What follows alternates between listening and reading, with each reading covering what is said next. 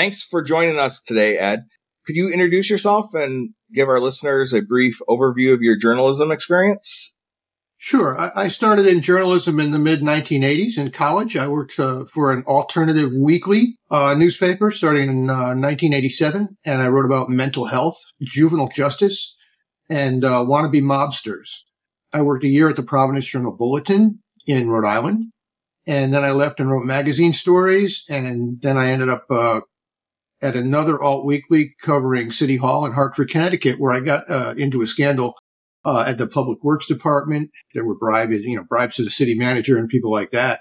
And we also uh, deposed the uh, high sheriff because of bribes, and we got the sheriff system abolished in Connecticut.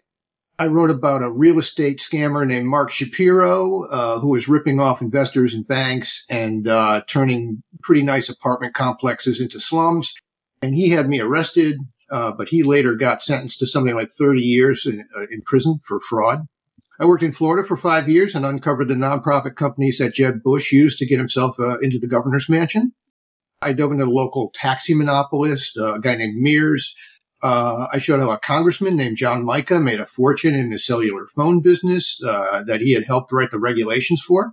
Uh, he, he basically won his own lottery. So I spent the past three decades plus digging into public and private companies, uh, both for profit and non, examining uh, the regulations they influence in, in order to, uh, you know, cut out competition and make their uh, owners rich. And I did a long series on the drug treatment industry in Baltimore. Uh, I found it enriched some of the sleaziest actors here, and, and that turns out to be true a lot in around the country, particularly with opioid uh, sober houses. And uh, I've been speaking to and reporting on opioid addicts for my entire career. I spent a lot of time with medical professionals, and psychologists, social workers, people like that, as, well as drug dealers.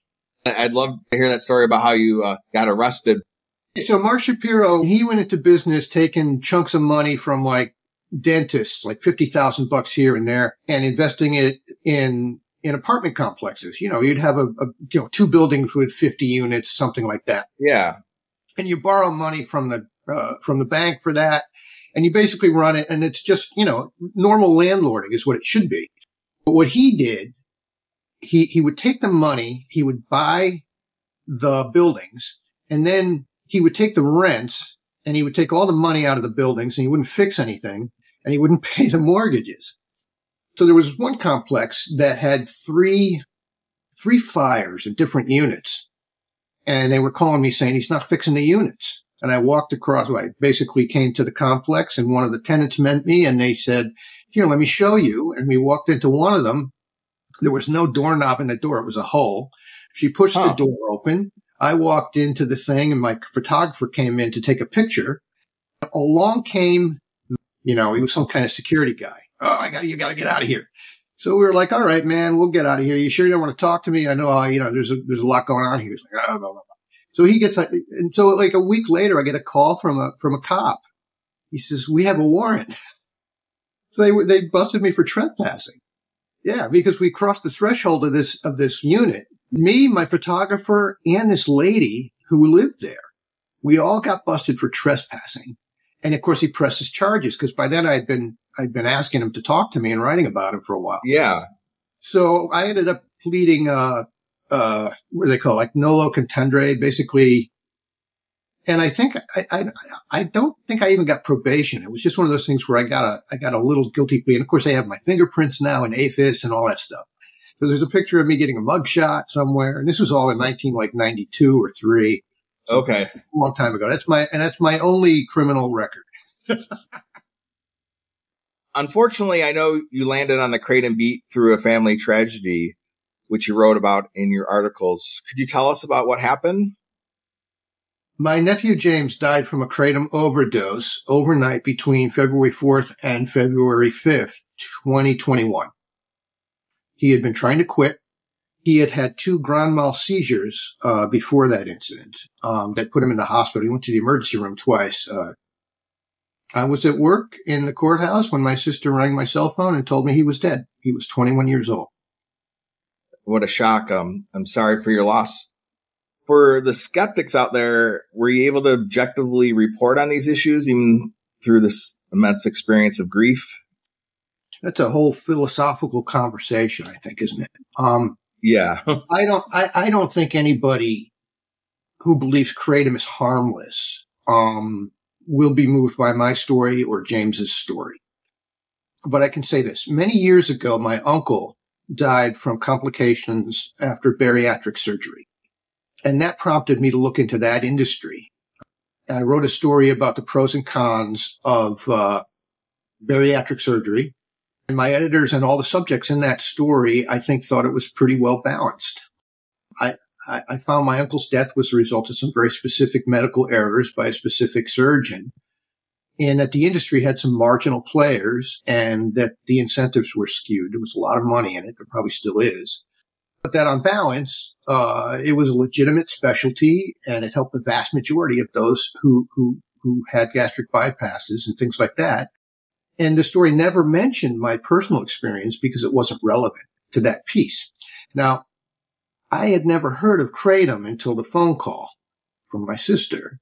Yeah. Most of the popular press reporting that I read about Kratom then in, in Rolling Stone and in Vice and, you know, places like that, they framed the Kratom story as a drug war overreach. And, you know, the DEA moved to schedule it and the industry and many of the users rallied and stopped them, which was a remarkable thing that I don't think ever happened before. And nobody had at that time in in journalism, nobody had looked at the big kratom vendors or the American Kratom Association, which uh, at the time was claiming there had never been a death attributable to kratom. And I was able very quickly to locate about a half a dozen wrongful death lawsuits stemming from kratom and kratom alone. I mean, I, I threw out the ones that had polydrug. So I had those in hand and, and reports from kratom only overdoses from medical examiners where they put them in a gra- you know, a grid. You wouldn't have the name of the person. And so I couldn't contact them, but it would be a, a, a data point. And when I looked at what AKA was saying and compared it to the evidence I was able to gather, including James' autopsy, James's autopsy and toxicology reports, um, I saw problems. You're right. For the, the kratom proponents, no matter how balanced and nuanced we are, we'll we'll just be called kratom haters, you know. So you can't, you can't, say I'm unbiased, but I don't want you to think I'm I'm trying to be fair. I want to give everybody their chance to make their best argument, and I did. And I, I think it was reflected in your article. So, could you summarize your reporting, what you found in general about kratom and dependency and addiction? So, by user testimony, it, it appears that it kratom is fairly habit forming. You know, I, I, think you're probably more knowledgeable about this than I am, but I think it's important to note, and I think you've done this as well. It's important to note that, that even the most evil addictive stuff, right? Meth, heroin, it doesn't addict even most people who try it, right? Yes. We've almost all taken a couple of Vicodins, right? When, if we get our wisdom teeth pulled or something like that. Most people who ever used oxys, uh, you know, didn't get hooked. So it's always a subset, a minority of users who have uh, problems. And those problems also lie in a continuum. And some people, you know, would like to cut back and, and they can. And some people would like to cut back and they're having a harder time with it, right? All the way up to the people who are in the deep end, real deep end. So I found a Reddit forum, you've known this too, uh, are quitting, uh, folks who a significant number were in way over their heads. And I spoke with sober house counselors and people who used Kratom and quit. And, uh, I called the guy who made a movie, A Leaf of Faith, and even he told me he wished he had put a little more in the movie about Kratom's addictive potential. And I spoke to a number of people who had no problem at all with Kratom and, and, and or said they had no problem. Some of them were keen to, to, to parse the word addiction. Um, they wanted you know, to, to, as a clinical term, you know, they would say, you know, just because I need it and can't stop using it doesn't mean I'm addicted, which, you know, fair. But in their tone, and some of these folks, not everyone, some of the people are perfectly fine with it. But some of them I heard echoes of, of the, the, the drug people I had been talking to in coffee shops and dr- diners for 30 years. That, that itchy desperation. So you get a feel for this. I, you know, I have people in my family who've had problems with various substances. We all have, I think, right? And you know, if you're, if you're paying attention, you get a sense of that. So I, I got that sense that addiction is a thing with this, right? You're right about the equivocation is often around the, the use of the word dependency versus addiction. Right. And the academics actually use the word dependency because for a good reason, calling somebody an addict in that kind of language can be stigmatizing. Sure. So a lot of, a lot of the academic literature, uh, you know, they might use substance use disorder. Yes. You know, on the other end, that plays into sort of the, the marketing of it and the insistence that it's just a dependency. And then people that don't have consequences are nor- they want to just normalize it. You know, they wince at the word addiction because they're just drinking a little cup of tea, you know, in the morning. So, um, yeah, yeah. And, and if you're doing that, it should be fine. I mean, they're still dangerous because you, you the, the supply chain is so, is so strange, but right. Uh, and, and I have a lot of sympathy for people with substance use disorders. it's, it's a little bit, in my experience, it's a little bit like using like the word Latinx when you talk to people who, who are, you know, native Spanish speakers and stuff, they tend not to use terms like that. And when I talk to people who are in recovery for substance use disorder, they tend not to say substance use disorder. Say I'm an addict. So yeah, that's both ways. As a reporter, I was always, it was drummed into me. Don't use euphemism. Don't use euphemism because it weakens everything you're trying to say. So there's a real, there's a real tension there, uh, between the, the, the, the clinicians and the people like me who I'm not a clinician and I'm trying to make, I'm trying to be clear about what's happening. That clarity is we, we want to embrace because we feel like there's this minimization, especially when we're struggling. So in your reporting, you identified this big gap in the published science in which studies funded or sponsored by the American Kratom Association often showed a more rosy picture in terms of addiction, whereas other researchers with no affiliation with the AKA identified more concerning findings about the abuse potential. Could you uh, explain that? Okay, S- sponsored may not always be the best word. Um, in okay. some cases, in some cases it is, but the AKA hired a patent lawyer named Jane Babin to debunk the FDA's initial report of kratom related fatalities, and, and, which turned out to be flawed. The, the FDA's report. You, you've talked about this before, I think, on the past. Uh, they also brought in Jack Henningfield, uh, who I'm told is a big shot in addiction research, and he's now with an outfit called uh, Pinney Associates, which also works for the nicotine industry. Um, so he and his colleagues did some things I think are questionable, you know, underplaying uh, kratom's addictive potential, comparing it to coffee, uh, citing uh, at some point somebody cited a letter to the editor of a medical journal as if it were uh, research. Uh, it's clear that whatever expertise Henningfield has in the scientific field, he's using that skill uh, to tip the scales, uh, and he's paid to do that. That's what his job is now. What I was doing, I was trying to assess what AKA was putting on its website and what Mac Haddow, uh, who's the main lobbyist for AKA, he was sending me, and seeing where it fits uh, in the larger world of kratom research. I wasn't surprised to see AKA's uh, stuff was more favorable than some of the other studies. Another issue in your articles, the research uh, relies on user surveys. And so even if they're not directly funded by the industry, the audience for some of these questionnaires directly targeted AKA members or other pro kratom individuals. And surveys are already kind of considered to have a bias because people with positive experiences are more likely to complete them. Similarly, you know, case reports over report uh, negative experiences. What did your reporting show about this? Yeah, I was surprised to see the AKA citing research based on surveys of kratom users that AKA basically supplied. Uh, um, and like you say, it seems like a subset of kratom users that might be not, that's a subset of kratom users that might not be representative of all Kratom users, particularly during that time just after uh, the organization had beat back the DEA.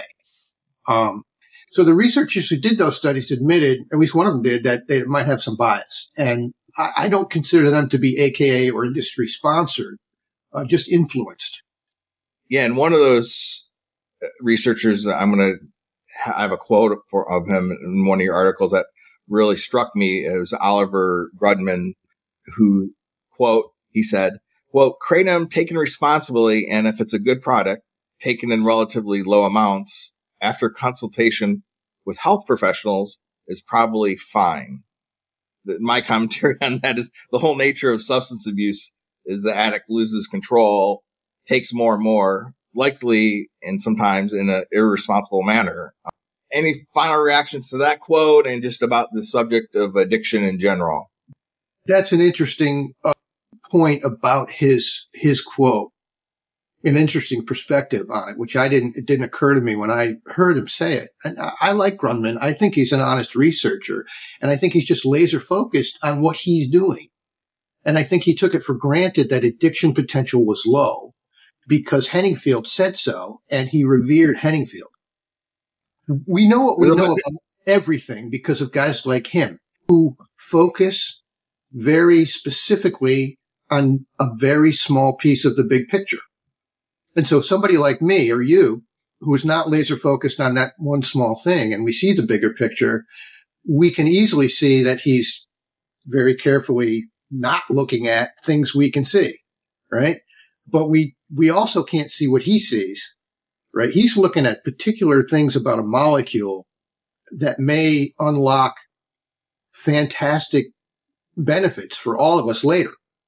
And I think they all do it this way. You know, it's, uh, it's just they have to not think about all this other stuff because they're, they're focused. That, that is important. There are promising studies of benefits that could come yeah. from this plant. One thing I find in the, the discourse about kratom is the conversation seems to be frozen in time back to that period when the DEA and the FDA were going to schedule it. Hmm. And like you pointed out, the FDA, their reporting on the fatalities and, and some of their claims was really flawed. The conversation seems stuck in 2017 and now it's six, seven years later and we have a lot more information. H- have you noticed that? Let's be real clear. I am not really in the world of, of kratom research or even kratom journalism so much. I mean, I, you know, the stories we're talking about, I wrote you know, two years ago. You know, yeah. Two years ago, whatever it's been. So, but right at that time, people were citing this Babin study as, oh, we debunked everything the FDA had to say. And, uh, yeah, the, it, it, it, did feel like that. And it, it seems like it still might be something like that. Yeah. Two years later, it, they're, they're, it's the same arguments about why it's safe. You know? Sure. Your first article was entitled Can Kratom Kill? It's a firmly held belief by the majority of kratom proponents that it is an impossibility for kratom alone to cause the death. Uh, I shared a study with you earlier about Florida. Based on your previous reporting, what is your reaction to that new academic article that just came out this year? I reached out to one of the lead authors on that. And he did, he basically said, read the study. So I did because all I had seen is the abstract. And I feel like I need to follow up on that. You know, 21 kratom only deaths is in line with the total number I had found nationwide, uh, looking, uh, since 2016. So if there's that many just in Florida in two years, then either I have radically undercounted them or the death rate from kratom is increasing very quickly and substantially or both. And it says what it says. Uh, I, it, it's, it's a lot of kratom deaths and a lot of kratom only deaths or deaths that were attributed that there's nothing else in their system that could have possibly killed them. I think that's significant. The scientific literature has suggested ranges for the amounts of kratom that can be found in postmortem toxology reports that may be indicators of lethality. Your nephew's blood kratom level was 2200 ngml. Talking about nanograms per milliliter, which is a tiny amount of stuff in your blood. You reached out to a professor of pharmacology and he did some calculations and he said, quote, to reach those high blood levels, the doses of kratom had to be at least 40 to 80 grams of leaf material consumed in a very short time, maybe an hour at most. Trying to figure out how much of a leaf material you took. Kratom proponents will point to studies in mice that indicate even kratom consumption 40 times the average dose cannot kill a mouse. Can you help us make any sense of this conflicting information? Yeah, I wish I could make more sense of it. And Walt uh, Prozialeck, again, I think is an honest broker and a real researcher because he did some real interesting work about kratom being, uh, you know, kind of dirty, coming in with, with heavy metals and things like that. He's a person who uses it and, and thinks it, it's helping it. Anyway, I think he's, he's a good researcher. The best answer I have in terms of what he was trying to do is that estimating amounts of kratom ingested from blood concentration levels found post-mortem is a very dicey business. So Walter didn't know how to do that very accurately when I spoke to him. Uh, and I think he probably still can't. And I don't think maybe nobody can.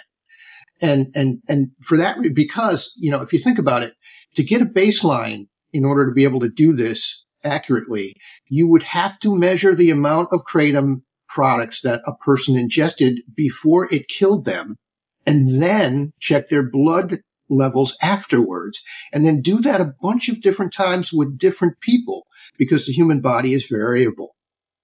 So I saw another example where Grundmann had been called as an expert witness in one of the uh, other wrongful death cases. And uh, he tried to estimate the amount ingested and his, in that case, and his numbers were crazy massive amounts. All right. But then he rescinded that later after recalculating and reconsidering. And I have a couple of court documents on that. So it's just one of those things that you can't really do very well yet. And that maybe over time, they'll be get, begin to be able to do it better. When I was looking at it a year or two ago, they couldn't. Yeah, this is a little bit above my um, technological and scientific background. And so it's a little complicated. I have seen big ranges from 40 to 80 grams from what this professor said to 40 times that amount, you know? Yeah, I think Grundmann was, was something like that. You know, they were talking about, you know, 50 gallon drums full of this stuff. And it was just because they just, they don't have a good method to do this yet. Uh, and obviously they're not going to be testing this in humans uh, in terms of the, a right. lethal dose. Right. And, you can't do an LD50 on people. That, that wouldn't. yeah. And there's other factors like your weight or your BMI, for example, that. Right. And your metabolism and everything else. People are different. You know, we, we yeah. metabolize alcohol differently. We metabolize opioids differently, cocaine, all of it. One tactic of the industry or proponents is like, since we don't know what it is, it's an impossibility for kratom alone to, to be lethal. And I know one aspect of the debate is the involvement of the Pennsylvania based NMS labs. The lethal doses ranges I cited earlier. Published literature comes from at least one author affiliated with NMS. Could you provide some background about this lab?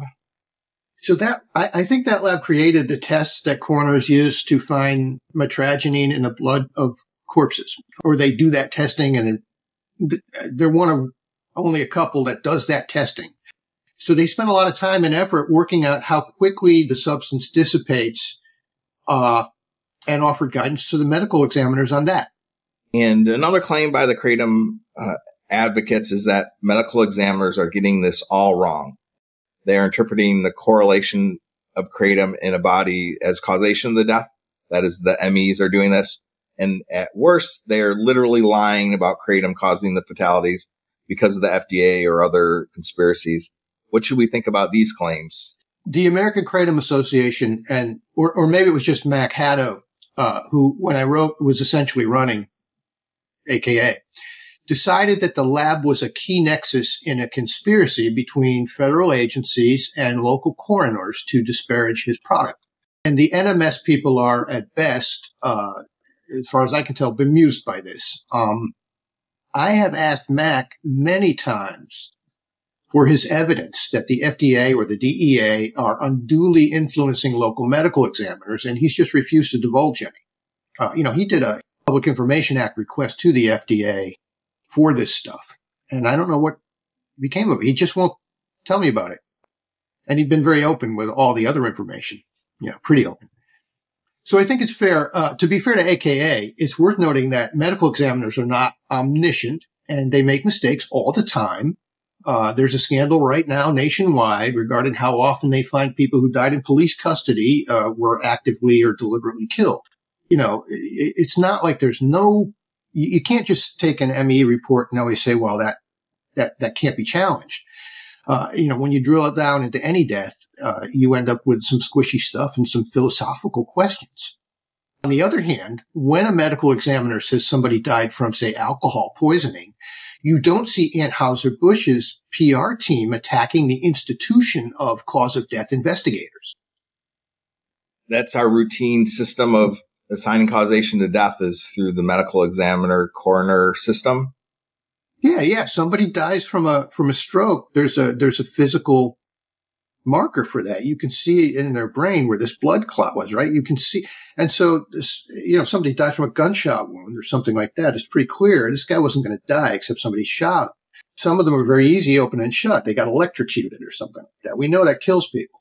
Now, not everybody who gets shocked with, you know, 20,000 volts at, you know, particular amperage dies of these kratom deaths. I think it's probable that they're being very careful about it right? It takes a lot of this stuff to kill you. We don't know the mechanism exactly. My nephew died. He choked to death on vomit. And Jane Babin then said, well, that's not really a kratom death.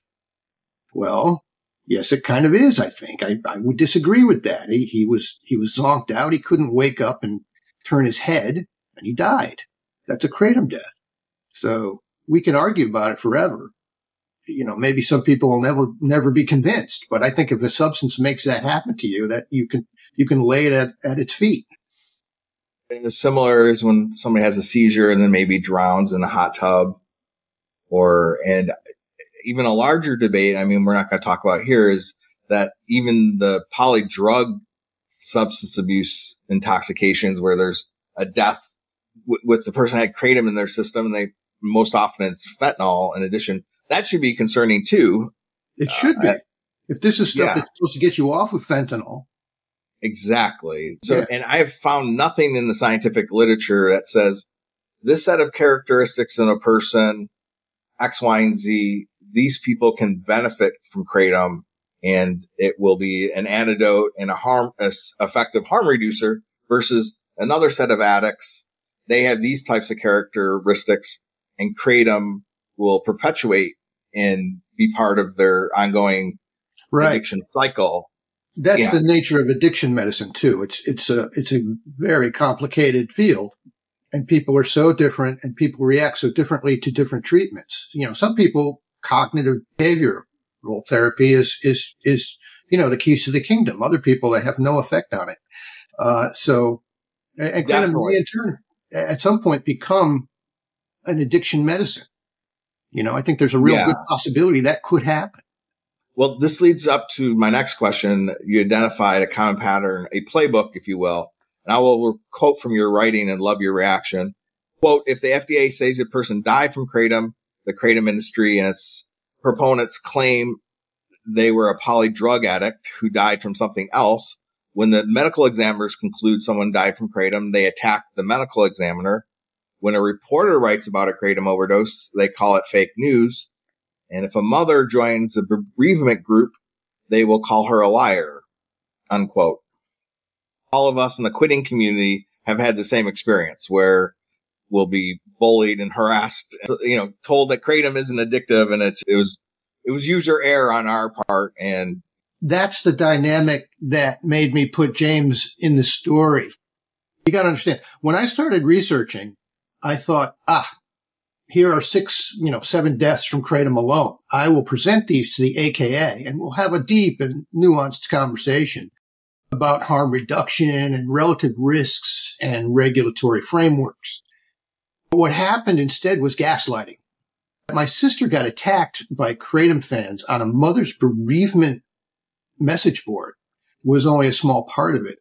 When Haddow and Babin took essentially the same line as, you know, these, these sort of random people online, I had to shift my understanding of the industry.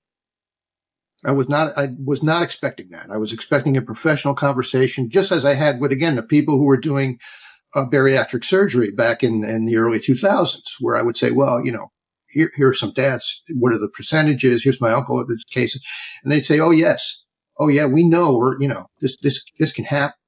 You know, here are the steps we take to prevent it. And here's where things go a little sideways. And, and, and, you know, here are weaknesses in the way. It wasn't like that at all. It was just like flat out.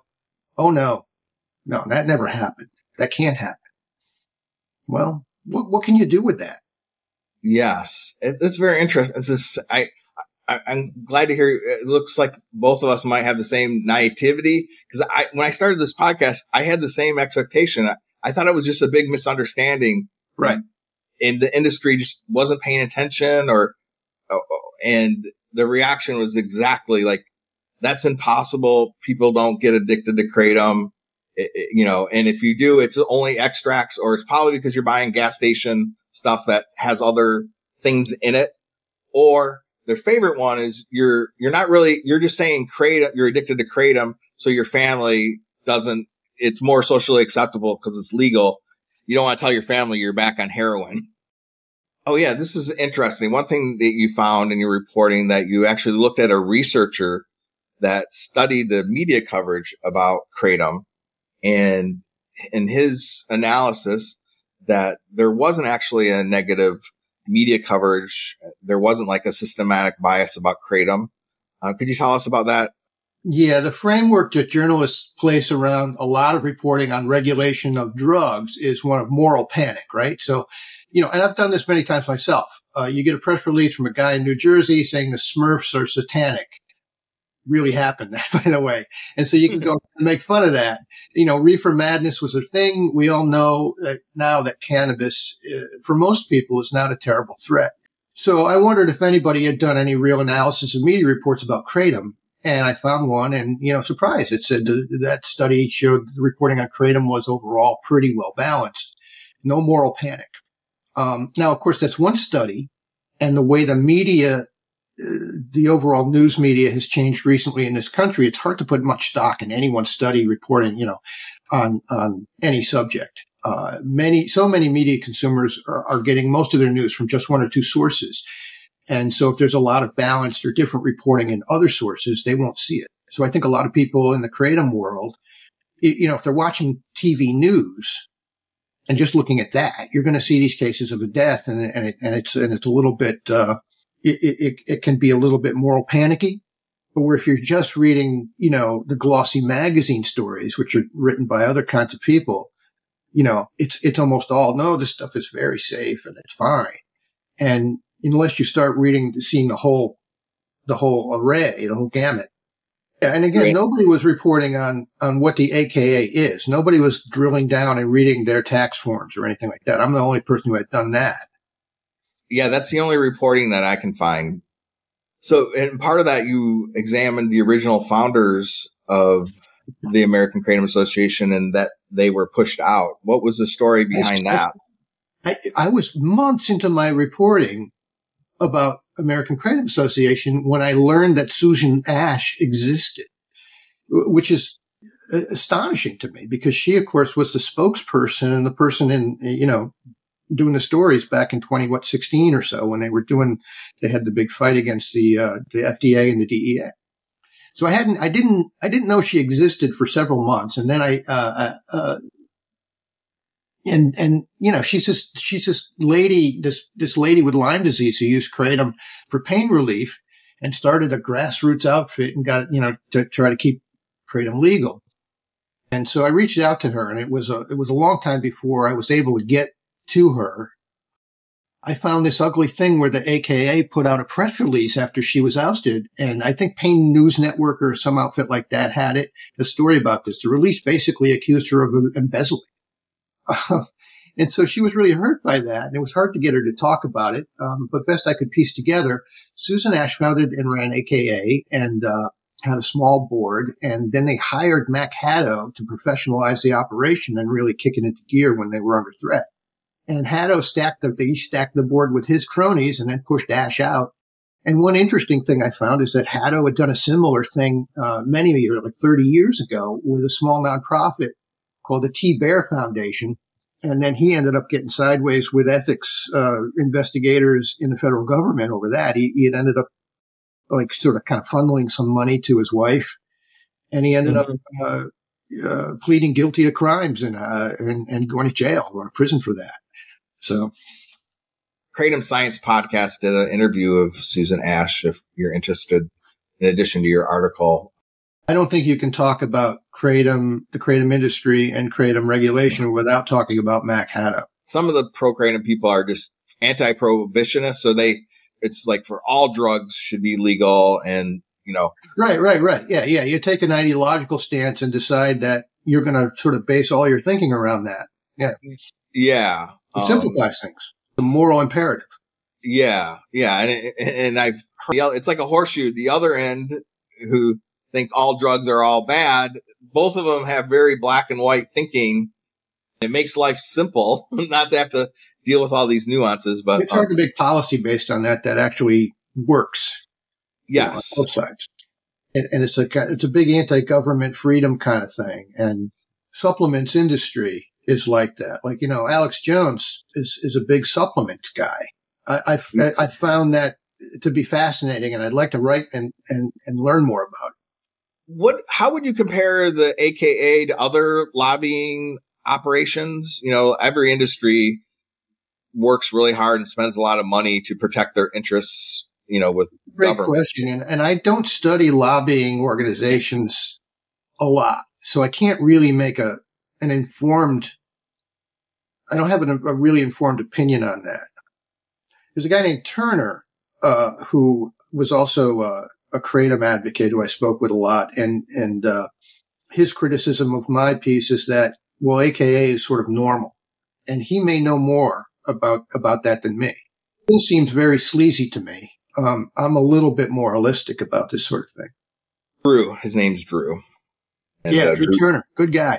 Yeah, I, I agree with you. And one of the things in your reporting, you found that they, AKA asked their, through their protectors program, I think it's called, to like sort of ask their advocates to be in, in public and on social media to be present a neutral front about their politics.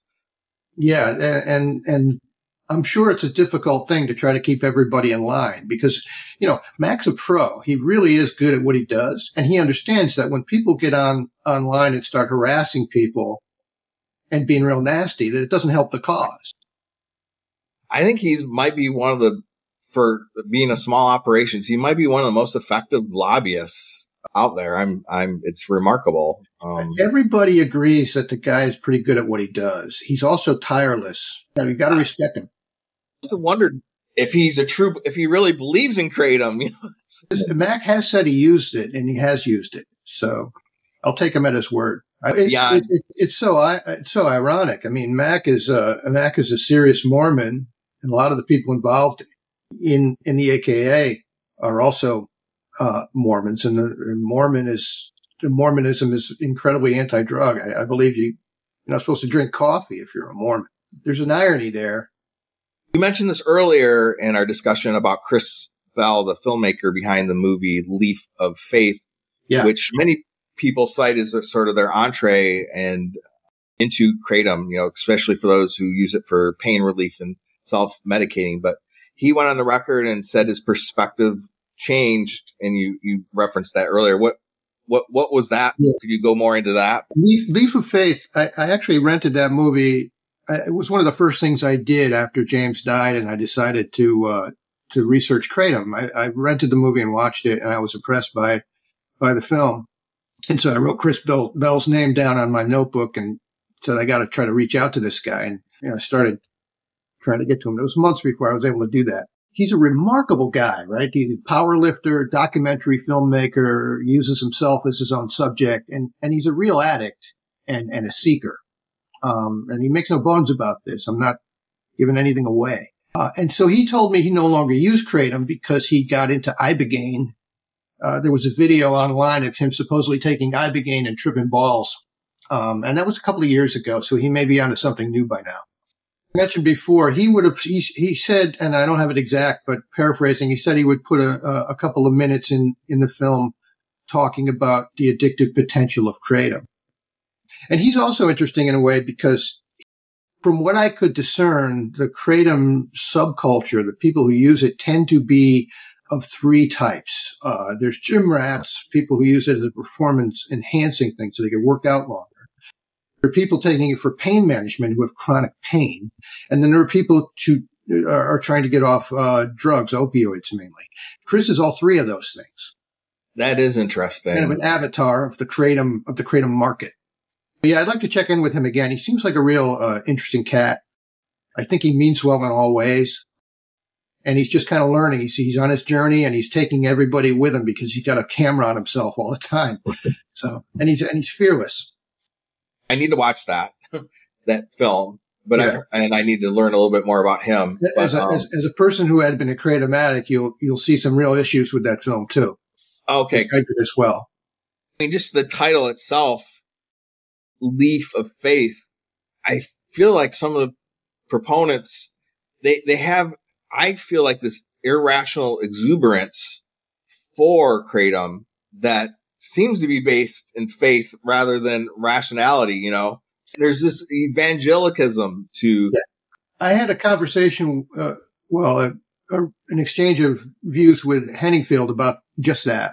The evangelism for Kratom uh, struck me in, in my reporting as very similar to the evangelism I would uh, encounter for people in recovery from opioid addiction. So there was this pattern. And over years, of course, you talk to the same people, uh, you know, with their problems and they would have, they'd, they'd go into one treatment center and you'd see them and they'd say, Oh, everyone I was in before was no good. You know, these guys were crooks. These guys were lousy. This is the one, you know, this is, this is the best. And then you see them, uh, you know, two years later and they'd be like bad mouthing the one they had, that had been their savior. And this new one is the best, you know, that sort of thing. And I, and I felt like that was a pattern I saw over and over again that is almost integral to uh, addiction, addiction behavior. So I asked Henningfield about that and he, and his response was like, Oh yeah, that's it. And, and so, right. People who have addictive or addiction personalities have to think about one more thing you have to think about is that your brain works that way. I, I can relate to that. Right. The, the sort of the worship of kratom is, is weird, you know, but I see, I like 12 steps and I find it effective, but I, I know 12 step evangelicals who preach it sort of as the only way to go Right. And, and some of the reasoning is the same. Like if the 12 steps don't work for you, it means you didn't yeah. do it right. There's something wrong with you. Yeah. Yeah.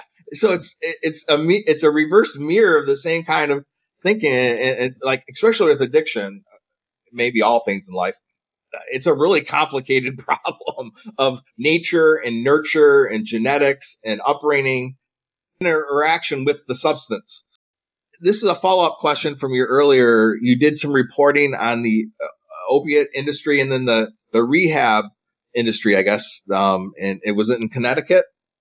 My big, uh, opioid stories were in Maryland or in Baltimore. Could you talk about that? Well, yeah, just basically, you know, Baltimore has a lot of uh, heroin addicts and we have a very large industry uh, that caters to addiction recovery. I wanted to take a, a, a careful look at, at how effective that was. This is about 10, 15 years ago now, about 10 years ago, I guess.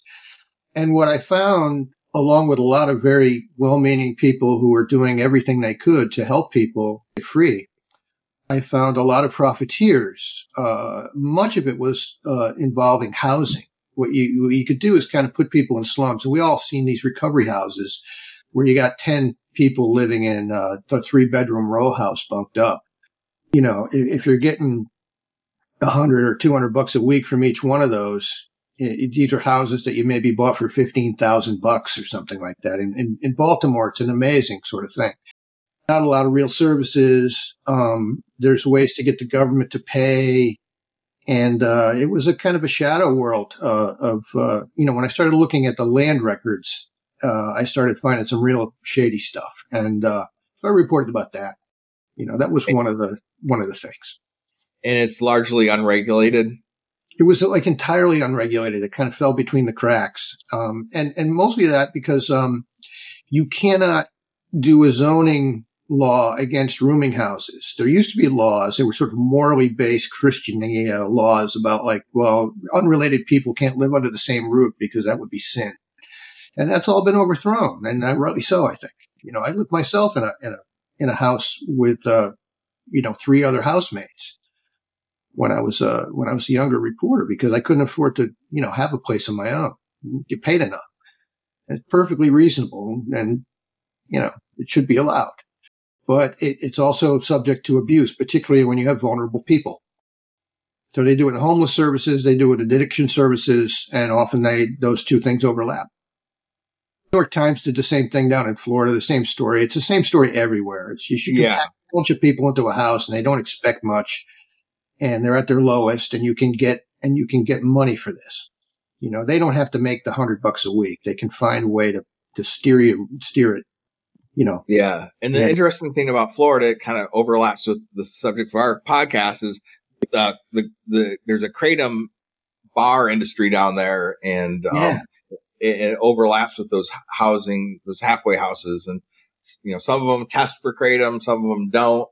And, mm-hmm. uh, it makes it even more complicated for those trying to, uh, get out of their addiction. So a couple more questions here. Um, one of your last articles in your series last year and was the law and the profits. So look at Kratom's political underbelly.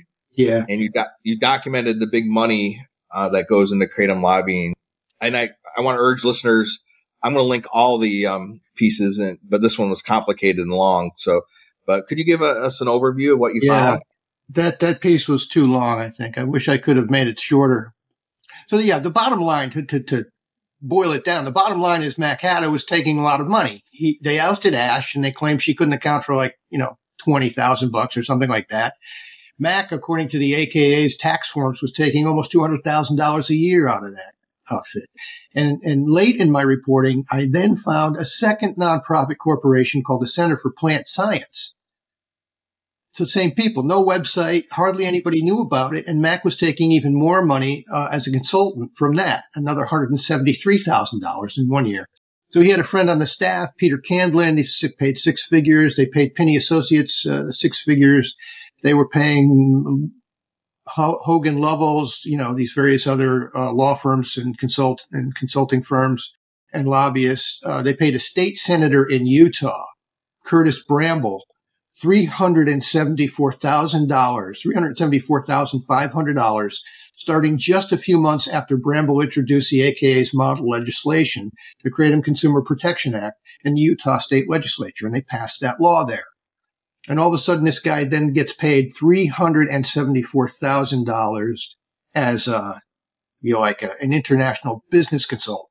Yeah. Um, Senator Bramble just last or two weeks ago appeared before the Ohio Senate behalf of a, a bill that a, bill, probably. Yeah, the AKA's model legislation. And he talked about his U- Utah experience and how many people have consulting businesses, but he's a paid advocate for Kratom.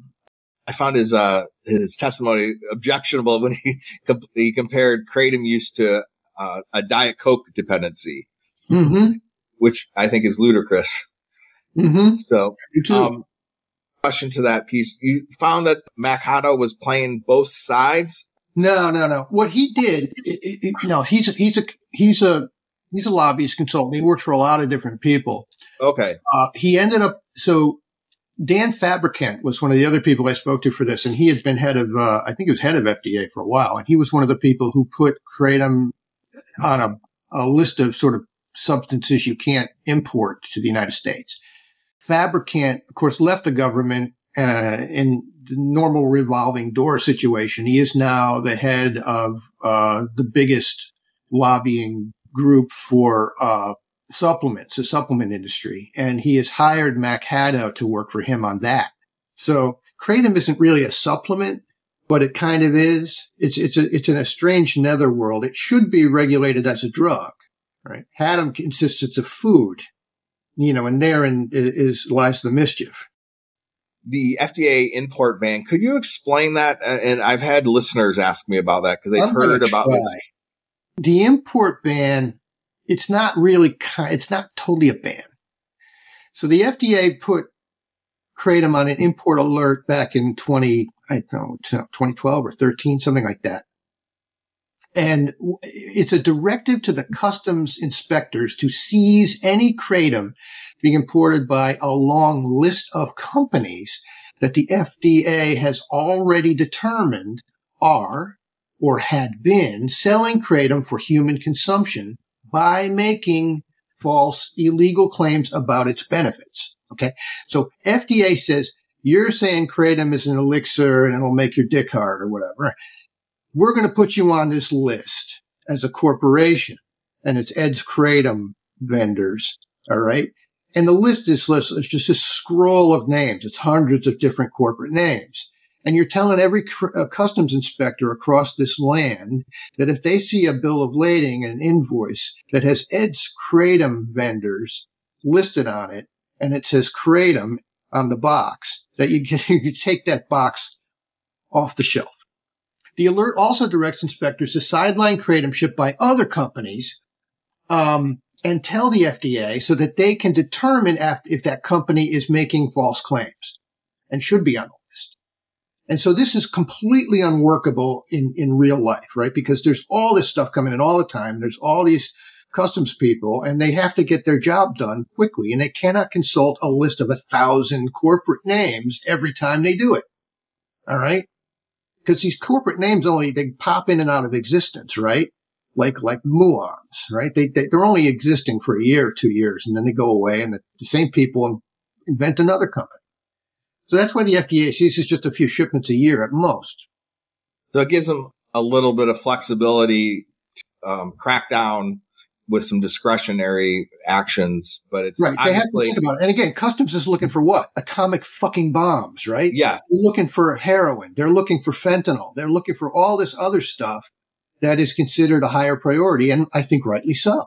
So they really can't spend a lot of time on this. And it also creates another loophole. Like if your company is bringing kratom in for some other purpose, like, you know, not for human consumption, which nobody does, but you could do that. You know, that's yeah, perfectly legal. And at times the packages are labeled when you buy it, it not for human consumption, which is right. And, right. and this leads so there's, up to there's all this rigmarole and, and, and investigation that FDA people or, or customs people have to do in order to seize it, which is why, and again, you've got to assume it's properly labeled or else yeah. you got to sniff it out, which is hard. To, so, you know, it, it's, it, it becomes easy to create them into the, war, into the country and easy to sell it. Well, this leads to the next question. It, it, it sounds like the FDA at some level is asleep at the wheel here. Uh, what, what could they do better and what are their constraints with existing laws? And- so they, they, they, under, under the existing law, FDA has to prove the stuff is harmful before they can ban it, right? And that's what the, the, the Dietary Supplement Health and Education Act that Mac Haddow essentially helped write. That's what it does. It, it, it makes the burden of proof go onto the FDA instead of the person who's, who's selling stuff for your consumption in the United States. And they thought they had done this in 2016, right? The FDA said to the DEA, Hey, this stuff, hmm, go ahead and put it on the schedule. And is like, okay, boss. And then they got walloped. So FDA wants it regulated as a drug. The industry says, no, it's a food. And I think the strongest case uh, the FDA has is to enforce the import ban, um, which we just talked about is, is, is practically very difficult to do. So I don't think the agency is asleep though. I mean, if you look at their brief, they're right there, they're charged with regulating an enormous portion of the U.S. economy. Everything, all food, all drugs, any supplements, all the pseudo drugs. So in that context, kratom is, is a small, a small issue. It's a hmm. subculture within a subculture.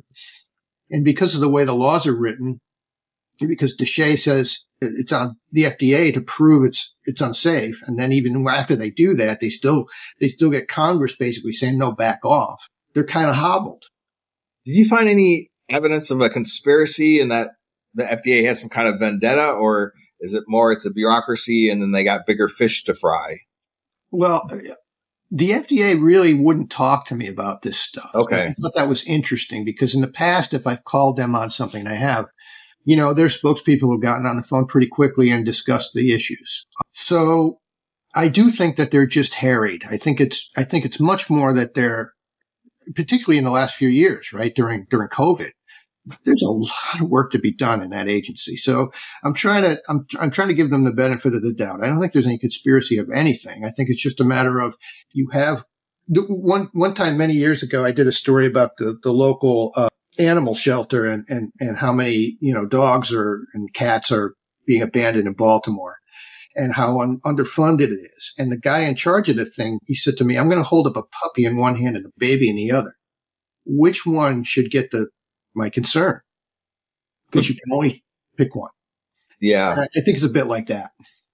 What would it take, uh, for example, to regulate kratom like cannabis, where it was where it would be legal, but it would be um, dispensed through like local place based uh, locations that were licensed and inspected and there was i mean if you think the cannabis regulation system is good i mean i guess have at it. Um, what would it take? It would take state laws that would say here's how we're going to do it right? And right? And, and in the case of cannabis what they're saying is here's how we're going to do it and these guys get licenses and these guys over here don't and here's an, you know, an opaque process by which we pick these people. You know, it's normal American politics, right? Yeah. I happen to think that it's incredibly corrupt, right? So, but again, cannabis, I think, is a safer uh, product, right? If, if your cannabis isn't, you know, isn't rotten, it's not, it doesn't have some fungus on it that's going to kill you. And it's just cannabis. It's you know, unless you're a person who's addicted to, to weed, which I think is, is a more common thing than a lot of us appreciated. We'll, we'll be finding out more of, about soon. But if you're not that kind of person, then a little weed here and there, eh, whatever, it's fine. I don't know a lot about regulation, but I understand it's created some big monopolies.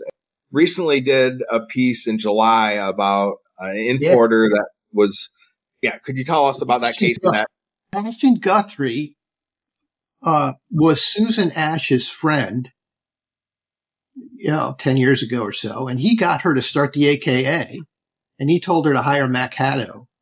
And so he's one of the founding figures in the Kratom community as it's known now, right? He was a Kratom importer and seller. And, uh, and he's also like a lot of people who get involved in these kinds of businesses. He's a kind of a quick buck artist. He's the kind of guy who owns multiple exotic cars, always working an angle, you know, an archetype American character. So the industry likes to tell people that it's moved past guys like this and it's maturing and we're formalizing everything. And that's one of Haddow's main themes. Um, I don't think it's true having researched several of these companies and having interviewed the guy in charge of MIT, uh, MIT 45. So he got busted for on the import ban and essentially for moving money around. Um, and I think they found a company he founded guilty of money laundering, but not him.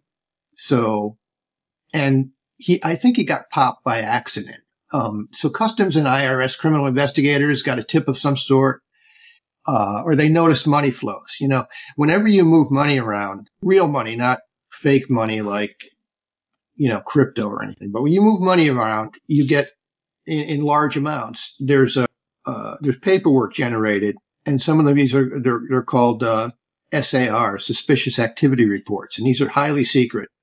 You never get to see these unless you're an investigative federal investigator with a clearance. But they get forwarded to IRS regularly, and the IRS guys basically they're looking at they're seeing this money getting moved around. Here's a young guy with a flashy lifestyle and no real legitimate businesses. And so they figured he was a drug dealer, you know, they figured he, you know, another kind of drug dealer. And so they followed the money and you know, what it's like that line from, from the wire you know, if you follow drugs, you get drug dealers. And if you follow the money, you don't know what you're going to get. And they followed this money and they got the different kind of drug dealer. And nobody on the prosecution side was perfectly familiar with the intricacies of the laws regarding kratom importation. And so, like I say, that it's not really quite a ban. It's something close to a ban, but there's a loophole. If your company's bringing in for, for other stuff, you can do it. And it turns out kratom gets, gets brought into the country under this loophole where it's not for human consumption all the time, according to uh, shipping trackers that that document imports uh, by uh, analyzing the publicly available bills of lading. Guthrie was facing felony charges for money laundering and all kinds of stuff. And his lawyer said, Hey, we need to have discovery. We need to, to see all of the information the government has on kratom importation. All right. Knowing that they, that they had this information available publicly anyway. And the government said, well, we can't get you that stuff. It's, you know, too much paperwork. We can't do it in time for this, for this trial. You know, so they said, we need that documentation. What was seized? What was not? prosecutors said they couldn't do it. And the government basically went in with a, a very generous plea deal right after that and said to, to Sebastian Guthrie, you can keep all your money and we're going to offer you a short, short time in jail or whatever it was. So that's how that. And he's, li- and he's living abroad anyway. Well, he he is, but he was he was here for he made his trial. You know, he, okay. he was okay. here to have, and he's not fleeing or anything like that. He's not a fugitive. He's not. Okay. And I haven't spoken to him. I spoke to his lawyer for the story. It was Byzantine the way the law works, and and the law happened to turn on a on a uh, an appellate court decision in that district. This is why you hire lawyers for stuff like this who really know what they're doing. Yeah. And again, the people who are prosecuting him, they don't do kratom cases. They do you know, real drug cases. They do, they do fentanyl cases. It's a whole different body of law in some ways. And so they, they, they just basically said, all right, fine. This is a small fish. We're not going to worry too much about him. I think, and so FDA has been back and, and talking about cracking down more and maybe they'll get some resources for that. But my sense of it is, man, we'll see. The other policy solution, and this is the one that's kind of proposed by the AKA is sort of self-regulation of the industry where the, the, the American Kratom Association kind of certifies these vendors as being reputable and having clean lab tested kratom. Did you reporting or do you have any, know anything about the, like the Kratom Association's gold certification process? And that's a black box to me. Uh, you know, I'm told, and uh, Ryan Needell told me this, everything is on his supply chain is, is certified and all this stuff. But he also told me he does not import kratom himself. He buys it from, you know, second, third party vendors. One of the most important and hidden aspects of, of, of, this whole thing is that kratom retailers are regularly selling this product without their corporate clothes on. Okay. They use fictitious names. They use unregistered LLCs. They have layers of consignees. It's just a shady distribution system so that they can hide from the lawyers and the regulators. And that kind of corporate chicanery uh, could be stopped pretty easily. A few tweaks of the laws in most states, right? A little more funding for your Secretary of State and you give them the authority to go after, you know, bogus companies. You, you, you, you, attorneys general, you basically say here, this is a priority now. You know, if you find a company that's not registered, you, you got to go assume that that something's wrong there and, and, and go after them there's no enforcement right now per se on people who do business without registering their companies. And it's perfectly legal in many states to establish a company without a real address and without using your own name. And so this is basically the way to make fraud happen. You know, if you're the kind of person who wants to do this sort of thing, it, it, it, the United States is a beautiful place to do it. It's, and so, you know, that's just in general. Now the kratom industry is consolidating and it's turning towards ever more concentrated products, more and more of these shots and stuff like that. It's very clear that the big money is going to be with the heaviest users. Um, just as it is was gambling and alcohol, you know, a lot of things are like that. So if you're if you're a person who uses kratom in moderation, you have to understand that that that's how that's where the industry is moving. It's going to be harder and harder to get small doses of pure leaf and stuff in, in, in for for anything. So I think the race is on now between guys like Needell of MIT 45 and the biopharmaceutical startups. They're, they're, they're leaving the FDA in the dust. And the only way the government gets a handle on this is if some big name athlete dies from kratom. You know, the way, uh, the Orioles pitcher Steve Belcher did from, uh, Ephedra in 2003. It's, it's one of those things that's, you're, you're kind of waiting for the bomb to go off. That's kind of the way I see it right now. Anything else that you would like to address that we haven't talked about earlier? No, not really. Uh, we we went a little bit longer than I thought. Thanks for joining us.